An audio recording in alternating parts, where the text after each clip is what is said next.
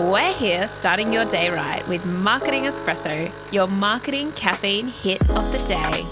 Hello, hello. Thank you for joining me for another episode of Marketing Espresso. So grateful to be in your ears and that you've chosen this podcast to listen to. I love that. I love that for me. And I love that for you too, because hopefully you're getting lots of little tips.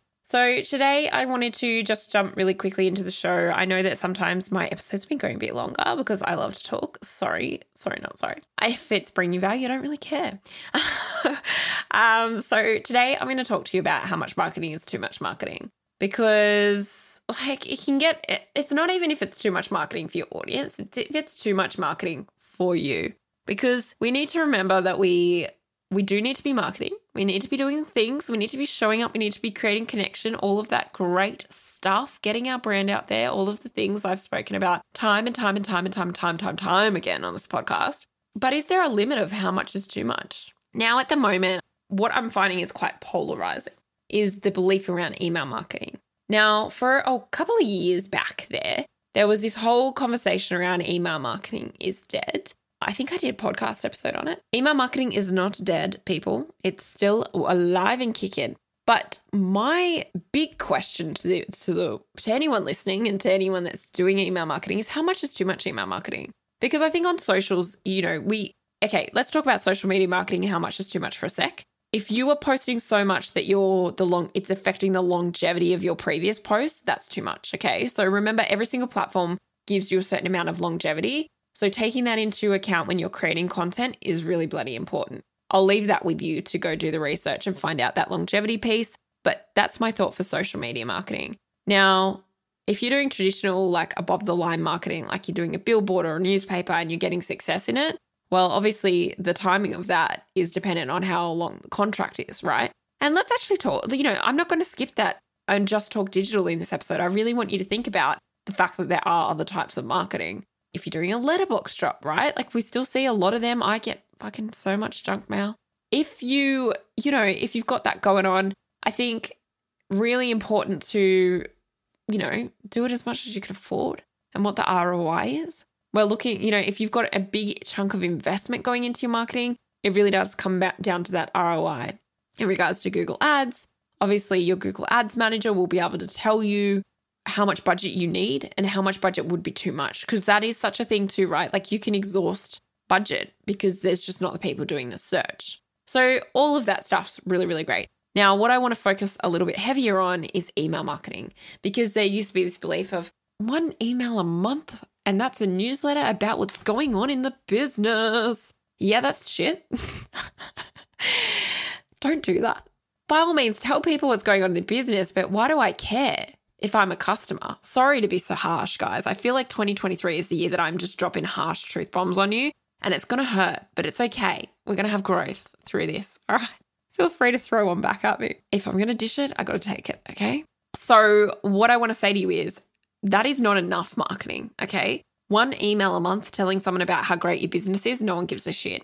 What people want from you is something that's going to educate them and something that they want to read. Like, for example, if I get an email in my inbox from Buzzsprout, who is who hosts this podcast or like the channel that I distribute it through, if they send me something saying, is your podcast in the top 1% of podcasts, whatever, I'm excited about that. How do I make that happen? You know, what what information are they giving me? That is completely in service of me. And I have a reason to open and read that. So I do. So if they'd sent me one saying, hey, guess what's happening at Buzzsprout? We've got a new employee called Adam. Unless Adam's telling me something that I need to know, I don't care about Adam. Okay. So that's, you're getting my point at this point, I'm sure. Then on the other side of it, I've got people that I know and I've got clients that I've worked with and I've got thought leaders that are pushing this scale of you need to be emailing four times a week or you're not getting cut through. Too much in my head, right? And I'm going to get torn to shreds about that potentially. Eh, once again, it comes down to this longevity piece. How long does it take you if an email comes into your inbox that you find educational and interesting? I almost guarantee you're going to do one of two things. You're either going to read it instantly because it's it's come into your inbox at a time where you've had a chance to look at it, or you're going to leave it until you get that opportunity to look at it, which could be in three to four days' time. And I'm assuming that really the latter happens more often. I'm an inbox zero kind of person. It's not happening for me right now, but that's where I want to get to. That's a goal of mine this year is to try and get everything out of my inbox so that I can read those educational emails that are coming in and continue to educate myself. I'm literally going to step aside a day a month and just have an education day going forward this year, where I literally just spend the whole day reading and educating myself on things that I need to know and changes that are happening so that I can be the best for my clients, that I can understand the market the best.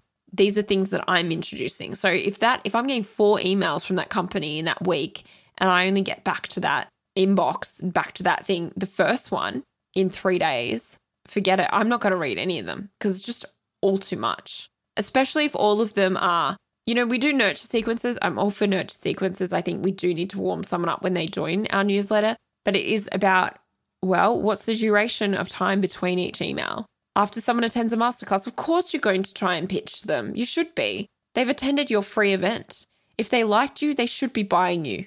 There's no, like, that, we're not, that's, I'm not bloody splitting atoms here. Like, this is stuff that you should be doing if you're not already. But your continual emails out to people once a month is too little four times a week is too much. So you need to choose what duration or, and what time works for your audience. For some people, it's fortnightly because fortnightly is how their people are busy and they have big, full inboxes. But your email that comes in fortnightly gives them something to read. It's entertaining. For me, I send mine weekly. I have a podcast that comes out every single week. I want to tell people what's going to be on the podcast every week. So that's the intention behind my email. And then occasionally in the top section, I have a little bit of a rant. And I tell people how I'm feeling and I tell people what I'm seeing. And I do exactly what I do in this podcast. I try to educate. So there's just some thoughts. So, how much marketing is too much marketing? So, it really comes down to also gauging the response. We know that across socials, engagement is down, okay? Because of video, people passively engage with video, they don't actively engage with video. So, it's really important that you take that into account. What we're excited about is how many eyes are on our content. But people actively engage with an email, or they should. So if they're not, you need to question that. So, how much marketing is too much marketing? Now, if you're not marketing enough, start doing it.